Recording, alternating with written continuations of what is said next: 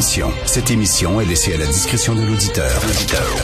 Les propos et les opinions tenues lors des deux prochaines heures peuvent choquer. Peuvent choquer. Oreilles sensibles s'abstenir. Richard Martineau. Martino.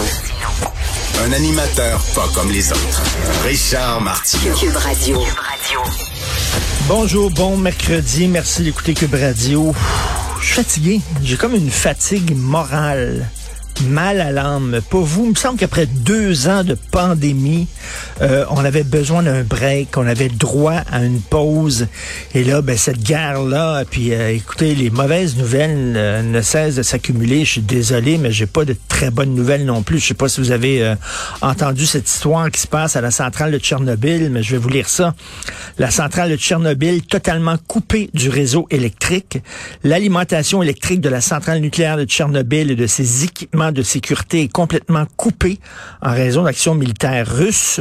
La centrale de Tchernobyl, à l'origine, vous le savez, de la plus grave catastrophe nucléaire civile en 86, a été complètement déconnectée du réseau électrique en raison des actions militaires de l'occupant russe. Le site n'a plus d'alimentation électrique. Et là, il y a l'Agence internationale de l'énergie atomique qui est très inquiète. Euh, actuellement, il y a 200 techniciens et gardes qui sont bloqués sur le site de la centrale. Hein. Ça fait 13 jours d'affilée qu'ils travaillent quasiment jour et nuit. Euh, pour prendre soin de la centrale. Ils sont totalement crevés. Et là, l'Agence internationale de l'énergie atomique demande aux Russes de les autoriser à, faire une rotation, à être remplacés par d'autres euh, employés qui viennent les remplacer un peu parce qu'ils sont, ils sont totalement à bout. Ça va pas bien ça va pas bien. C'est la première fois qu'il y a une guerre dans un pays doté d'un vaste programme nucléaire.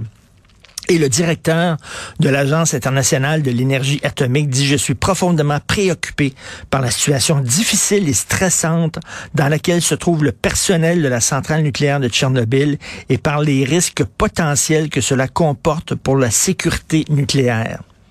Ça va bien, hein?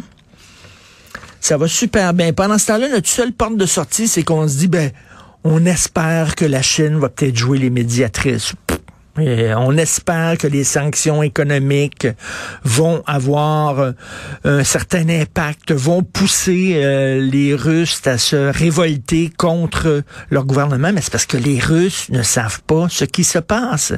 Euh, la Russie, avant, c'était pas la Corée du Nord. La Russie, c'était quand même, oui, un État autoritaire, mais ce n'était pas un État aussi fermé que la Corée du Nord. Les gens pouvaient voyager, ils avaient accès à une information internationale tout est coupé, tout est contrôlé. J'ai un texte devant moi euh, qui a été écrit par un spécialiste euh, de la Russie, en fait un Russe lui-même.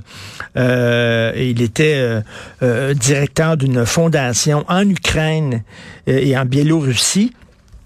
Et il écrit que les cinémas entre autres en Russie, les cinémas qui diffusaient des films étrangers, des films américains, tout ça, ils ont tout sorti ces films-là de leur salle. Et ce ne sont que des films de propagande, des vieux films qu'on a ressortis, des films de propagande, des films à la gloire de l'armée russe, l'armée russe qui se bat contre des méchants occidentaux, etc. Ça a l'air que ce n'est que ça maintenant qui joue et euh, euh, dans les cinémas russes et à la télévision. C'est des films russes, euh, c'est des films de propagande, des films xénophobes, des films patriotes et tout ça. Il y a des gens en Ukraine qui téléphonent à leurs parents, à des amis en Russie, qui leur disent ce qui se passe. Et là-bas, on a de la difficulté à les croire. On dit, ben non, ben non, voyons donc, on va vous défendre. vous êtes sous le joug d'un régime néo-nazi. au contraire, vous devriez être que les troupes russes, donc, ils sont complètement déconnectés. C'est pas de leur faute. Euh, est-ce qu'ils vont vraiment se soulever contre Poutine parce que, euh, Kentucky Fried Chicken et puis là, puis McDonald's non plus? Euh, je sais pas. Je sais pas. Est-ce qu'il y a quelqu'un de la garde rapprochée de Poutine qui va finir par lui mettre une balle entre les deux yeux? Elle est où, sa garde rapprochée? Elle est où? Ça a qui est totalement isolé, complètement paranoïaque, rêve de la Russie de l'époque du Grand Empire. Bref, on ne voit pas le bout de ça.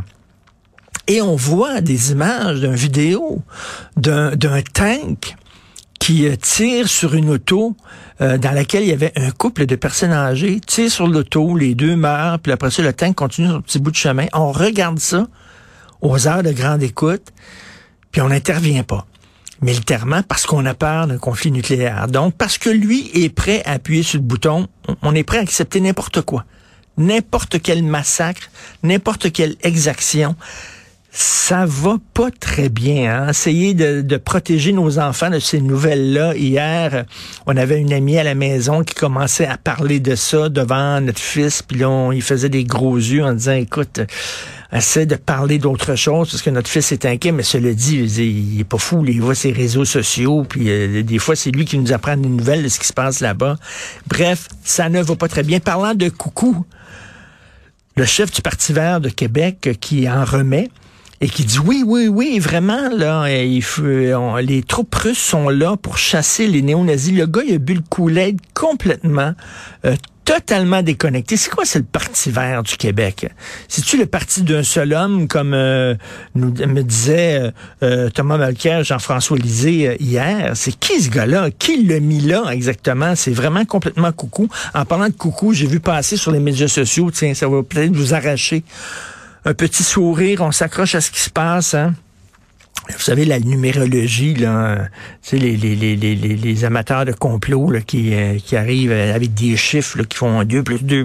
Bref, euh, la, la date de déclaration de la Première Guerre mondiale, on m'a envoyé ça, j'ai pas vérifié c'est les vrais chiffres, là, mais on va envoyer ça.